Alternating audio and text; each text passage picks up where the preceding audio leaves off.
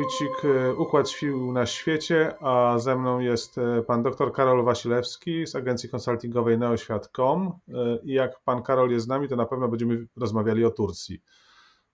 Dzień dobry, tak, spróbujemy pogadać o Turcji, pewnie trochę też o świecie, nie?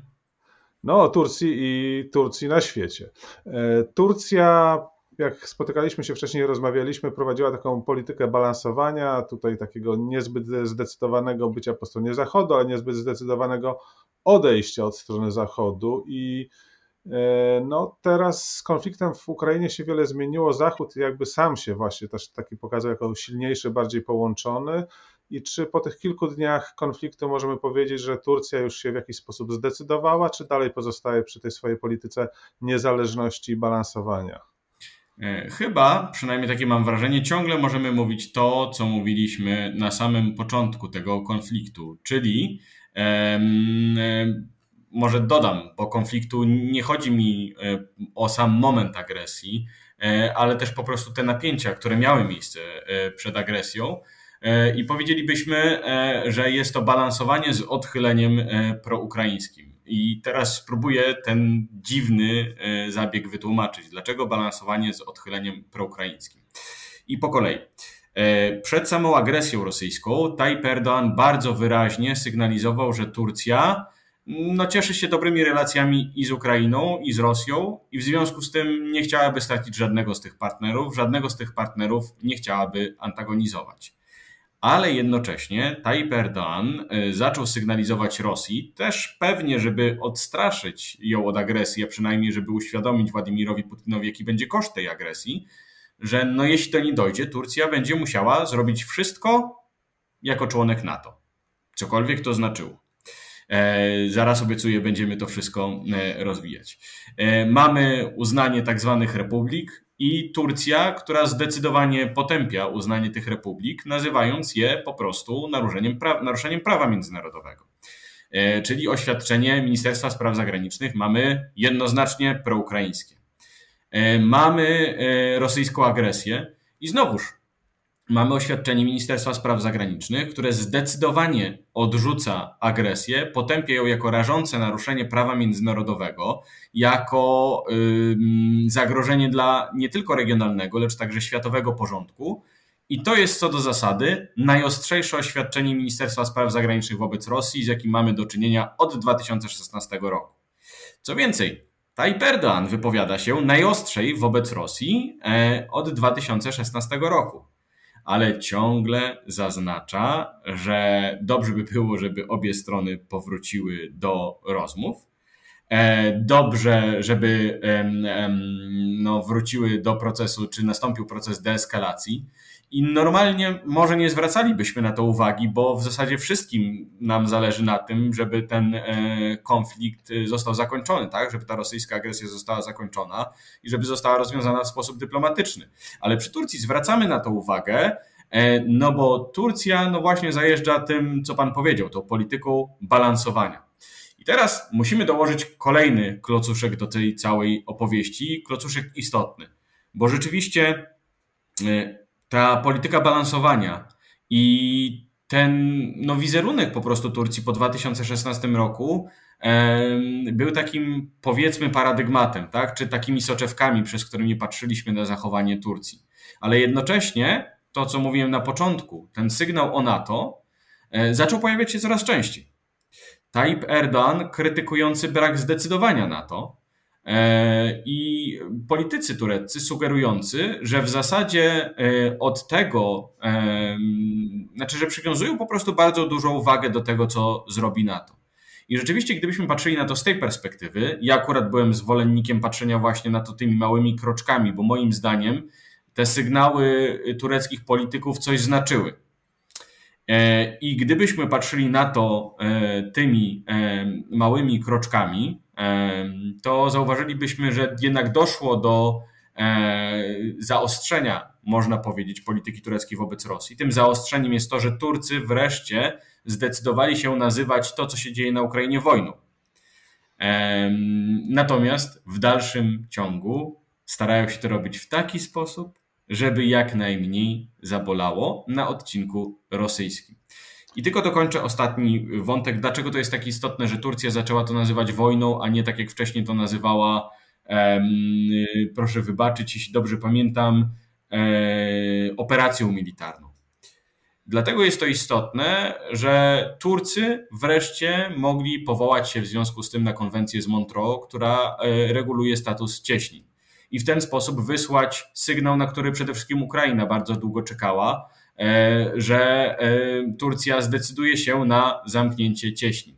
Wydaje mi się, mm, że sposób, w jaki Turcja to ogłosiła, nie jest do końca pomyśli Ukraińców ale jednak sygnał no, w postaci poparcia politycznego dla Ukrainy został wysłany. Znowuż jednak został zrobiony tak, żeby Rosja nie mogła za bardzo na Turków narzekać, ponieważ, jak zapewne pan wie i nasi słuchacze, bardzo Turcy zadbali o to, żeby retorycznie podkreślać, że ten akt, jakiego dokonują wobec statków przepływających, okrętów, przepraszam, przepływających przez cieśniny, nie tyczy się tylko Rosji.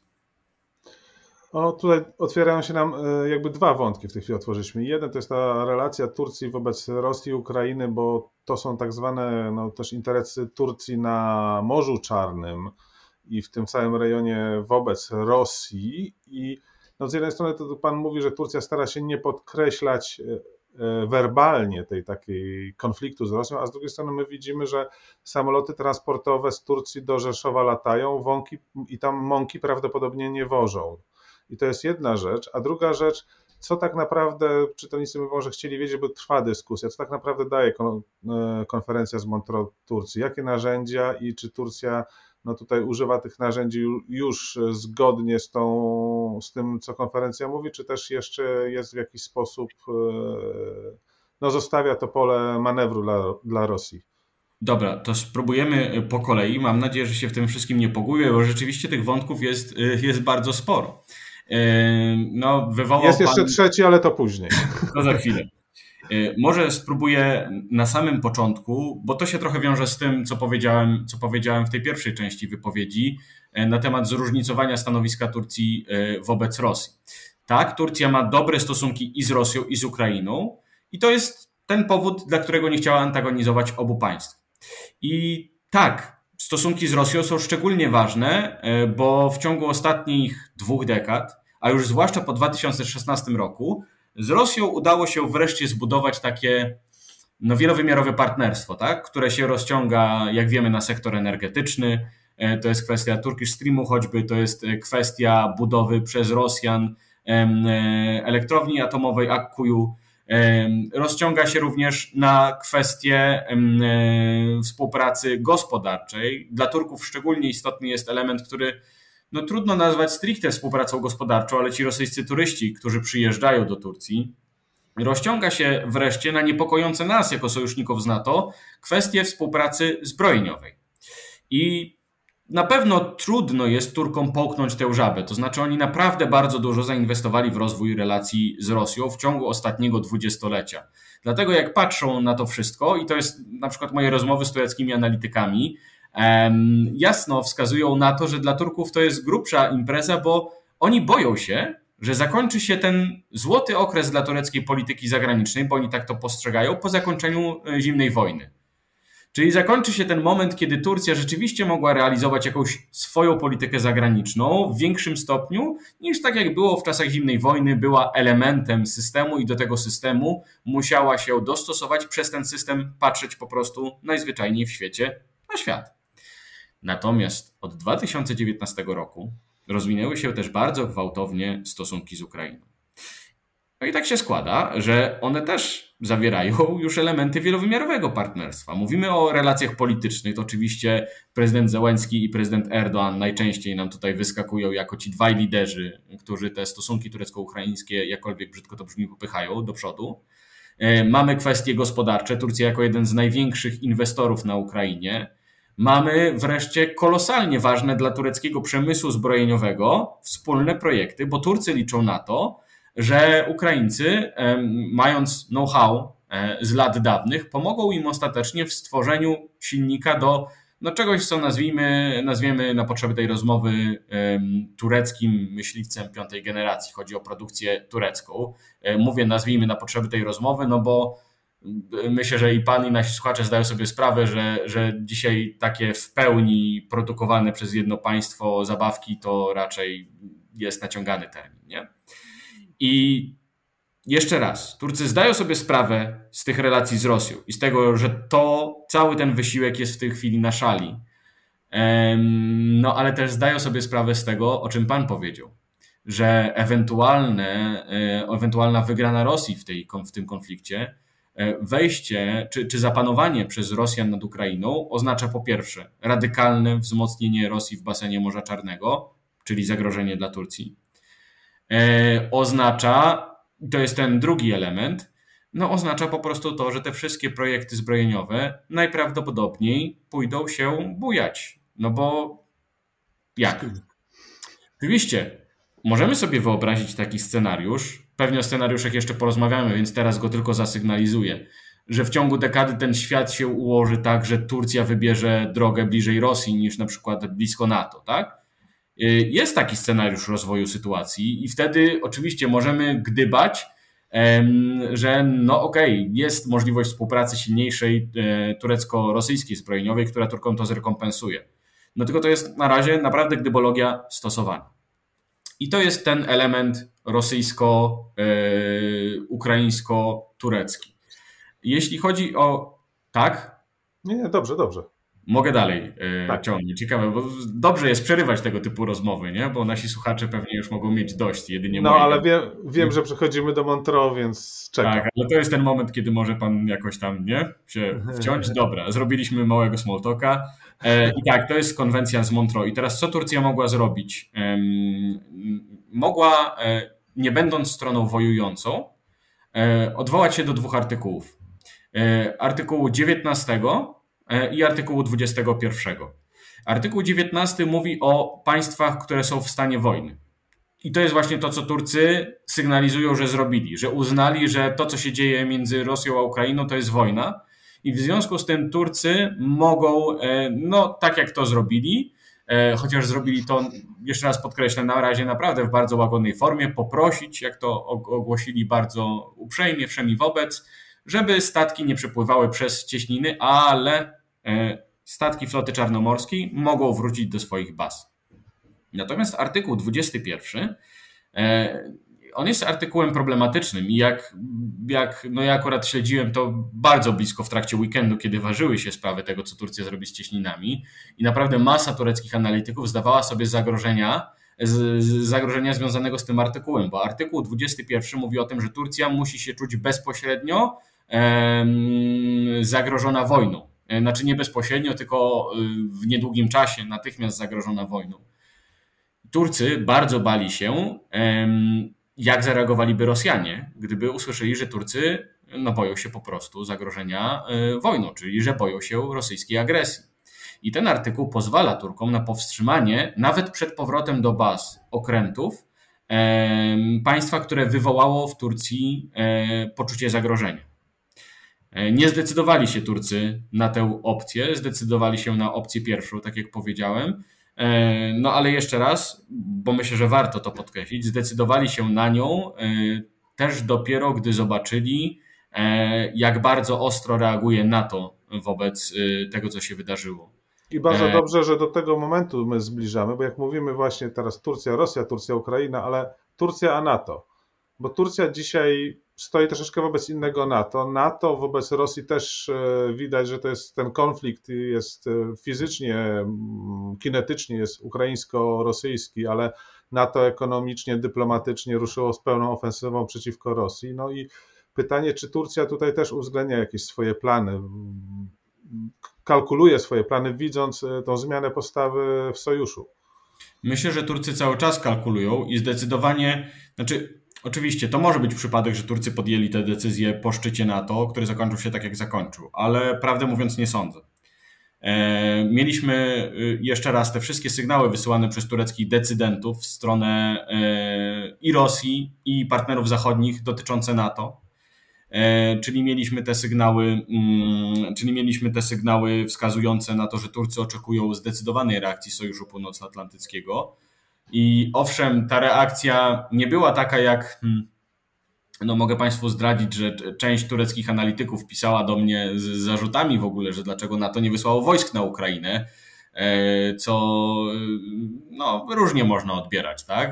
Być może testowanie gruntu, być może chcieli, żebym podzielił się swoją perspektywą.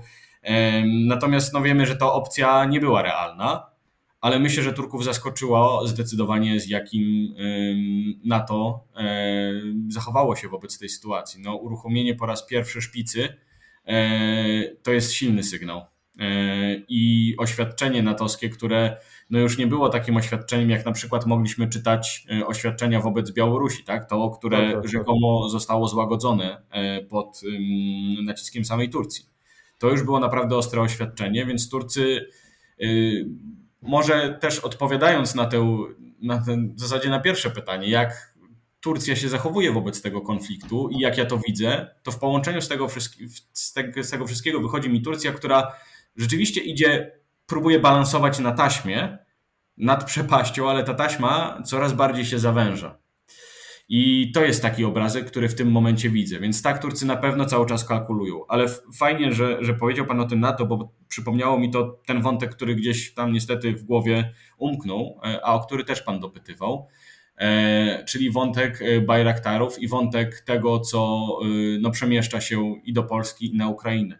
To jest taki argument Turków kluczowy, w zasadzie od 2014 roku rzucany czyli od aneksji Krymu przez Rosję, że Turcy nie chcą antagonizować Rosji, nie będą e, dołączać się do sankcji, to co też słyszymy teraz, nie będą zamykać kanałów komunikacji z Rosjanami, to też przecież słyszymy teraz. Turcja, przypomnę, powstrzymała się w Radzie Europy e, od głosu.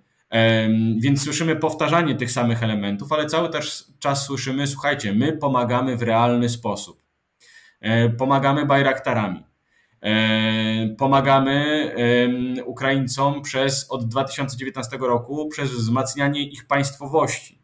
E, z tymi argumentami trudno się zgadzać. No też ja czuję się trochę niekomfortowo, bo to nie jest dobry moment na ocenę tego, co robi Turcja wobec kryzysu, e, efektywności tego wszystkiego, no bo jesteśmy tak naprawdę w trakcie, tak? Trudno jest to oceniać. Natomiast wychodzi na to, że w tych pierwszych dniach rosyjskiej agresji, tureckie bajraktary naprawdę zrobiły robotę. Przede wszystkim pomagając, tak, tak przynajmniej czytałem zdania ekspertów, którzy na pewno znają się lepiej na sektorze zbrojeniowym niż ja, e, pomagając właśnie w tym, co nas najbardziej dziwiło, że dlaczego jest ten element, kiedy Rosjanie mają problem z zasobami. No i wychodzi na to, Ukraińcy dość długo to y, trzymali w tajemnicy, dość długo w takich warunkach oczywiście, bo nie wyszło to pierwszego dnia, że prawdopodobnie elementem, który właśnie pomagał w tym były tureckie Bayraktary. Tutaj w ogóle być może jest dobry moment na dodanie y, w tym wątku, skoro mówimy Turcja, Rosja, Ukraina, ten trójkąt, tego, co robią Ukraińcy, a robią rzecz absolutnie niesamowitą, niesamowitą, przepraszam, i czapki z głów, tak? jeśli chodzi o politykę komunikacyjną, o wywieranie na Turcji presji, bo Ukraińcy absolutnie się nie bawią. Oczywiście chwalą co chwilę Turcję, jej wsparcie i tak dalej, e, ale tak, pierwszego dnia mamy e, ambasadora ukraińskiego w Turcji, który no właśnie mówi o tym, że no, Ukraina chciałaby poprosić, żeby Turcja zamknęła cieśniny. Później mamy tego fenomenalnego absolutnie tweeta e, prezydenta Zełańskiego, który został napisany w taki sposób, że cały świat go zrozumiał, że Turcja już zamknęła cieśniny. Jaka, jaki to jest element presji? Oczywiście Turcy są, Turcy rzadko kiedy pękają pod presją, tak? bo to są zakapiory, mówiąc wprost. Ale oni robią to samo wobec Polski, nie? To też mieliśmy przecież ogłoszenie, że wczoraj, tak, że e, migi będą latać z polskich lotnisk. To w zasadzie wobec, ze strony ukraińskiej. W zasadzie można powiedzieć wobec każdego. Natomiast jeszcze jeden element, o którym chciałbym panu wspomnieć i, i słuchaczom naszym, czy oglądaczom naszym, bo, bo dla mnie to było fenomenalne, bo tak jak powiedziałem, długo nic nie słyszeliśmy o tych Bajraktarach, co e, nie chciałbym, żebyście Państwo to traktowali jako coś stuprocentowo pewnego, ale źródła ukraińskie, akurat które ja czytałem, e, zwracały uwagę na to, żeby nie pisać początkowo za dużo o Bajraktarach, bo no po prostu po co wrogowi dawać kolejny argument do tego, żeby, żeby przemyślał, co, co robi na tej Ukrainie. Natomiast mm, no w końcu dowiedzieliśmy się o roli tych Bajraktarów. Bo wideo z ich ataku na rosyjski konwój opublikowała, uwaga, ambasada Ukrainy w Turcji. I jeszcze raz uwaga, bo to jest po prostu niesamowita rzecz. Zrobiła to w dniu drugiej rocznicy ataku Rosjan na tureckich żołnierzy w Idlibie. Oczywiście Turcy wtedy, e, to pewnie Państwo pamiętacie, e, po prostu stanęli na głowie, żeby nie powiedzieć, że to był rosyjski atak, tylko że to siły Bashara al-Assada. Jednocześnie, tu musicie mi Państwo wierzyć na, słowie, na słowo, wszyscy w Turcji zdają sobie sprawę z tego, że to jest bzdura. Tak? Ja pamiętam, rozmawiałem tego dnia, zresztą byłem wtedy w Turcji i rozmawiałem z analitykami rządowymi, którzy no, powiedzmy, że dość oszczędnie dysponują prawdą, tak? E, wszyscy dość otwarcie mi mówili, że to jest po prostu bzdura, że to Rosjanie zabili tych tureckich żołnierzy. I teraz Ukraińcy tego dnia, w drugą rocznicę, grając na tych antyrosyjskich sentymentach, e, wrzucają takie wideo. No to jest naprawdę komunikacyjnie świetna rzecz i kolejny element presji na turecki rząd, który jeszcze raz przypomnę, bardzo nie chciał, żeby społeczeństwo wiedziało, że to jest atak Rosji. A dlaczego to jest takie ważne? Rozgadałem się strasznie. Yy, może chwila przerwy? Co tam u pana, panie Janie? Nie, ja bym chciał właśnie usłyszeć to, co Pan mówi, dlaczego to jest ważne, a czekam z pytaniem e, trochę w innym wątku, więc chcia, zamknijmy ten wątek e, Bayraktar, e, Bayraktarów, które mają już swoje, swój właściwie hymn na Ukrainie. Tak, ciekawe czy zrobione przez Turków czy przez Ukraińców, prawda? Bo to tego się też, też pewnie nie za szybko dowiemy. Natomiast dlaczego to jest takie ważne? Bo być może wbrew temu, co nam się wydaje, nie całe y, tureckie społeczeństwo popiera Ukrainę i jest, są grupy, e, oczywiście trudno jest to przesiać tak, i powiedzieć Państwu, w jakim to jest zakresie, ale są grupy i to są grupy y, z reguły albo ultranacjonalistyczne, albo grupy takie lewicowe y, o korzeniach nawet powiedziałbym marksistowsko-leninowskich, które no, mówią, że tak naprawdę to Rosja walczy z amerykańskim imperializmem. Więc tego typu sygnały, wzmacnianie przekazów, kto tu jest agresorem i kto tu jest złą stroną, jest też dobrym elementem wywierania e, tej presji wewnętrznej. Przypominania społeczeństwu, zobaczcie, was bombardowali, nas bombardują. Zastanówcie się, tak? A czy to nie jest jeszcze taka historia sukcesu tureckiego przemysłu e, militarnego, po, e, pokazywanie właśnie, że no te Bayraktery sobie świetnie radzą przez Ukrainę, co też w pewnym momencie Turcji może na, na, napędzać takie nastroje, że wspierajmy to, to się później prawdopodobnie po takiej wojnie spłyną zamówienia na tureckie drony. Absolutnie jest ale proszę mi wierzyć, że w porównaniu do wszystkich kampanii, w których te tureckie drony były wykorzystywane, czy to Libia, czy Górski Karabach, e, tym razem ta kampania jest naprawdę stonowana. No choćby po to, żeby Rosjanie, e, żeby Rosjanie nie zwracali na to uwagi i po raz kolejny e, nie stwierdzili, że, czy powiedzmy sobie szczerze, i tak stwierdzają, bo no nie ma wątpliwości co do tego, że Rosjanie w tym momencie traktują jako e, wrogie wszystkie akty, tak? Ale żeby nie dawać im powodu, punktu zaczepienia do tego, żeby po raz kolejny sobie pomyśleli, że ci Turcy to jednak mimo tej retoryki, e, te retoryki są bardzo proukraińscy. Tak jak my mówimy czasem, tutaj patrząc na to, co Turcja robi, że mimo tej retoryki e, Turcy są bardzo prorosyjscy. To też jest bardzo ciekawe swoją drogą zderzenie, nie? I Turcja na tym zderzeniu, czy w zasadzie na tej znowu nitce, która z tego zderzenia wychodzi, próbuje jakoś się utrzymać. Ale czy to oznacza teraz, że Turcja, załóżmy, nie wiemy, co się wydarzy na Ukrainie, tak? E, ale może, wydawać, może wydawać się, że Rosja ten konflikt przegrywa gospodarczo, politycznie, e, jest e, w tej chwili mocno dociskana przez umownie, powiedzmy się, Zachód, tak?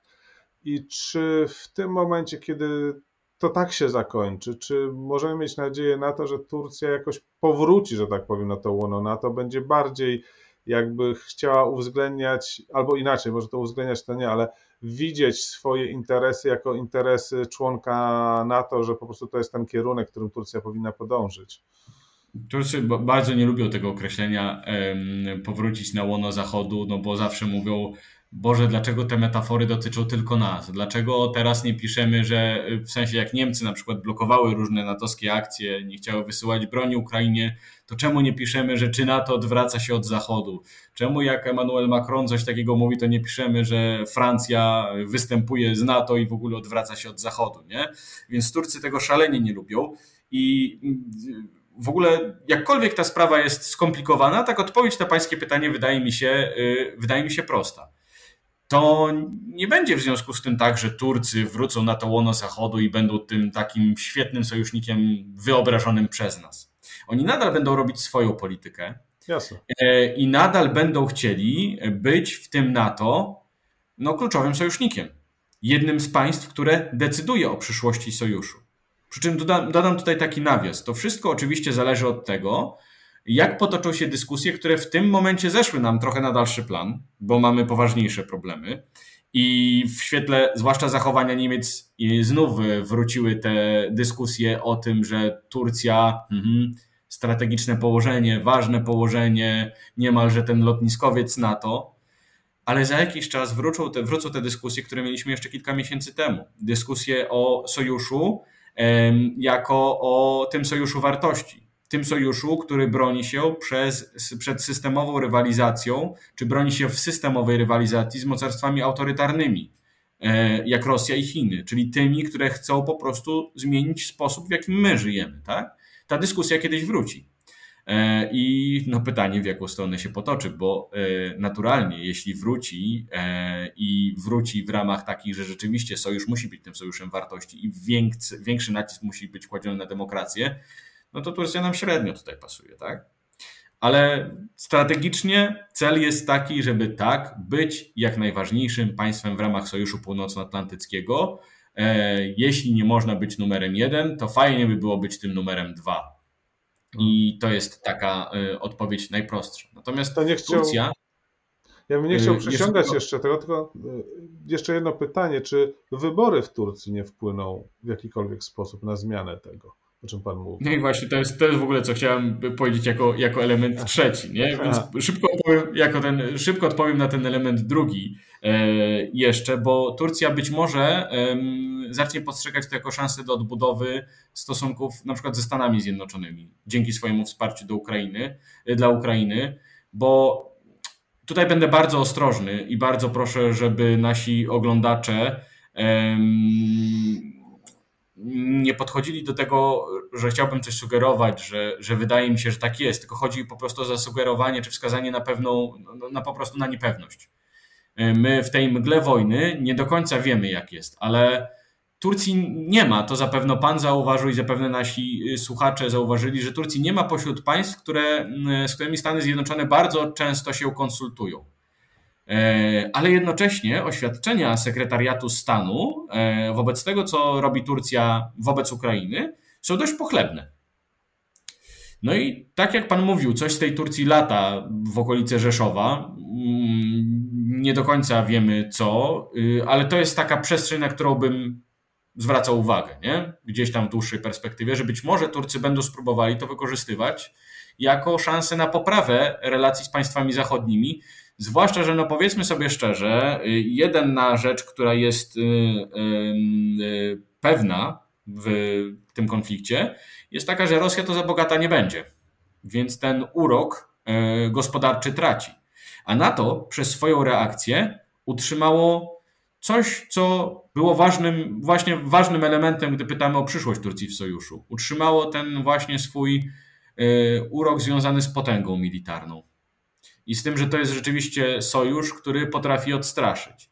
Myślę, że gdyby NATO nie zareagowało tak wobec Ukrainy, e, wobec Rosji, przepraszam, czyli wobec wydarzeń na Ukrainie, na Ukrainie. rosyjskiej agresji, tak, e, na Ukrainę, to Turcy zyskaliby kolejny argument do mówienia, że wiecie co, ten sojusz to nam jest tak naprawdę niepotrzebny.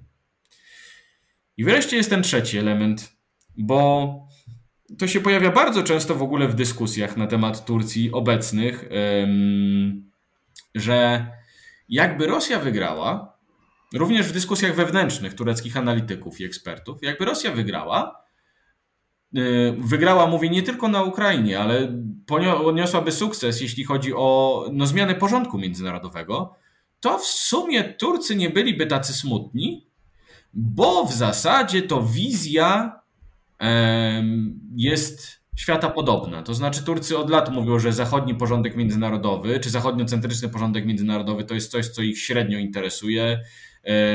Wiemy, że mają problem z demokracją i z upowszechnianiem demokracji. E, często te ich poglądy, gdy ich posłuchać, są podobne do tych koncepcji demokracji suwerennej, tak, i, i e, kwestia, no nie wiem, sposób zachowania, jeśli chodzi o internet, to też są kwestie, które, które są podobne do, do Rosji. Czasem, pozdrawiając serdecznie moją wspaniałą przyjaciółkę, profesor Agnieszkę Logucką, można powiedzieć, że rzeczywiście Turcja to jest cieplejsza Rosja. No ale właśnie, elity polityczne. Mm, a elit politycznych za rok może już nie być, bo e, opozycja rzeczywiście może wygrać wybory, patrząc na to, co się dzieje w Turcji. Oczywiście pod warunkiem, że tych wyborów nie uda się sprowadzić do, do farsy.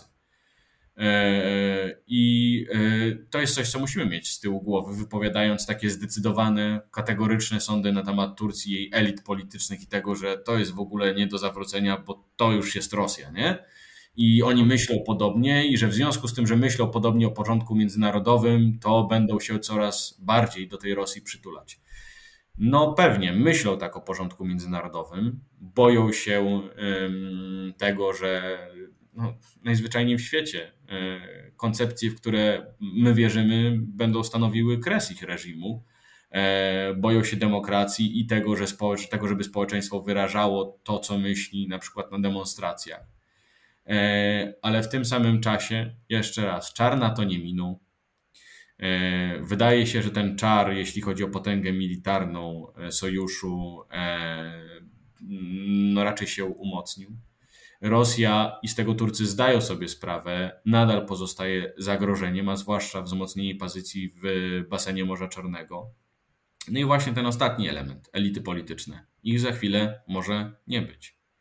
No jeszcze e... chyba do tego mamy mm, biedniejsza Rosja. Tutaj Pan wspomniał o, o tej bliskości, zbliżeniu się gospodarek rosyjskiej i tureckiej. To biedniejsza Rosja będzie negatywnie skutkowała na turecką gospodarkę jeżeli jeszcze zobaczymy, że surowce pójdą do góry, no to będą wszelkie przesłanki po, po temu, żeby zmienić elity władzy w Turcji. Oczywiście zachowując e, te zastrzeżenia, które Pan mówi, że, że, że tutaj odbędzie się to w sposób w pełni demokratyczny. Niby tak, no jeszcze zakładając oczywiście, że to nie, nie nastąpi za chwilę czas konsolidacji i że opozycja nie popełni, turecka opozycja nie popełni błędów, a yy, ostatnio jest głośno w Turcji o tym, że chyba kandydatem opozycji na prezydenta będzie Kemal Kılıçdaroğlu. E, kandydat, który y, przynajmniej teraz sondaże tak wskazują, nie miałby szans w starciu z Tayyipem Erdoğanem, a opozycja ma kandydatów, którzy e, takie starcie mogliby wygrać. To są głównie burmistrzowie Ankary i Stambułu, co rodzi inny problem dla opozycji, no bo jak opuszczą swój stołek, no to miasta, te, które są źródłem sukcesu opozycji, wpadną po prostu w ręce e, Partii Sprawiedliwości i Rozwoju. Bez gwarancji sukcesu oczywiście w wyborach prezydenckich. Więc opozycja też ma tutaj przed sobą bardzo trudne wybory. Ja jeszcze nie wierzę w to, że Kamal Kılıçdaroğlu będzie tym kandydatem. Bardziej myślę, że to jest takie hasło rzucone po to, żeby wszystkie media go atakowały, a potem zostanie wyciągnięty z kapelusza ten właściwy kandydat. E, kandydat, którego media rządowe nie zdążą obrzucić błotem. E, no ale z pewnością, jeśli to będzie Kemal Kılıçdaroğlu, to te hasła o zmianie elit, te hasła, o, które opozycja teraz głosi, o powrocie do systemu parlamentarnego, to będziemy musieli odłożyć na półeczkę. No to chyba już wszystko. Dziękuję. Troszeczkę smutno kończymy, ale no cóż, zobaczymy. To będzie się wszystko rozgrywało i dziękuję panu za e, odpowiedzi. Dziękuję mm, czytelnikom Układu Sił, słuchaczom za oglądanie naszego nagrania. Subskrybujcie nasze podcasty to co to może na koniec włączę jakiś tryb Paulo Coelho i powiem, że w Antalii zawsze będzie słońce. To może wszystkim będzie lepiej i optymistycznie skończymy. E, w każdym razie dziękuję za rozmowę. No, tematy niełatwe, więc trudno, żebyśmy też jakoś specjalnie optymistyczną rozmowę mieli, nie? Jasne. Dziękuję bardzo jeszcze raz. Dzięki.